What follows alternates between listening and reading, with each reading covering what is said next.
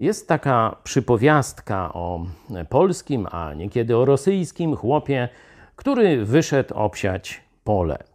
No, jak wyszedł na podwórze, no to zaraz zobaczył, że nie posprzątał tam czegoś wczoraj. No to zebrał się, żeby to posprzątać.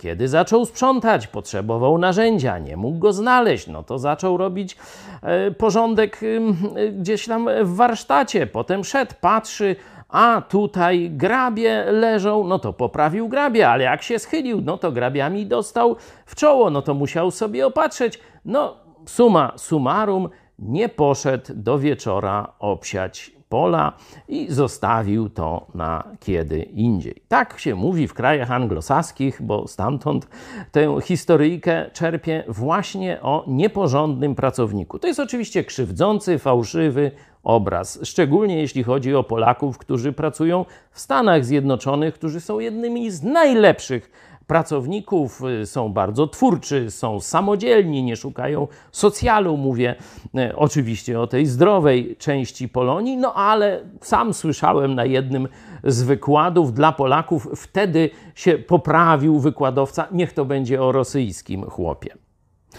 A ja chciałem Wam pokazać wzór biblijny. Oczywiście od króla Salomona. Możecie sobie otworzyć pierwszą księgę królewską, szósty rozdział 14, werset. Zbudował tedy Salomon świątynię i wykończył ją.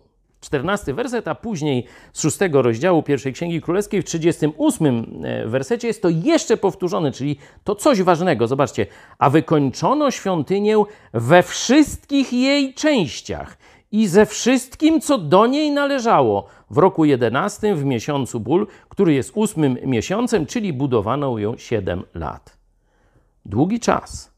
Nie przerwano budowy, aż można powiedzieć zamontowano ostatnią klamkę czy pomalowano ostatnią ścianę. To jest właściwy biblijny wzór brania się do roboty. Od początku do końca bez przerwy, bez zostawiania na później.